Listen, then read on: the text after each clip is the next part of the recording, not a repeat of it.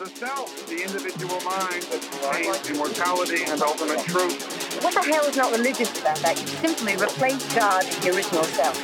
It's in our own mind, the form of human energy. It's in our own mind. It's in our own mind.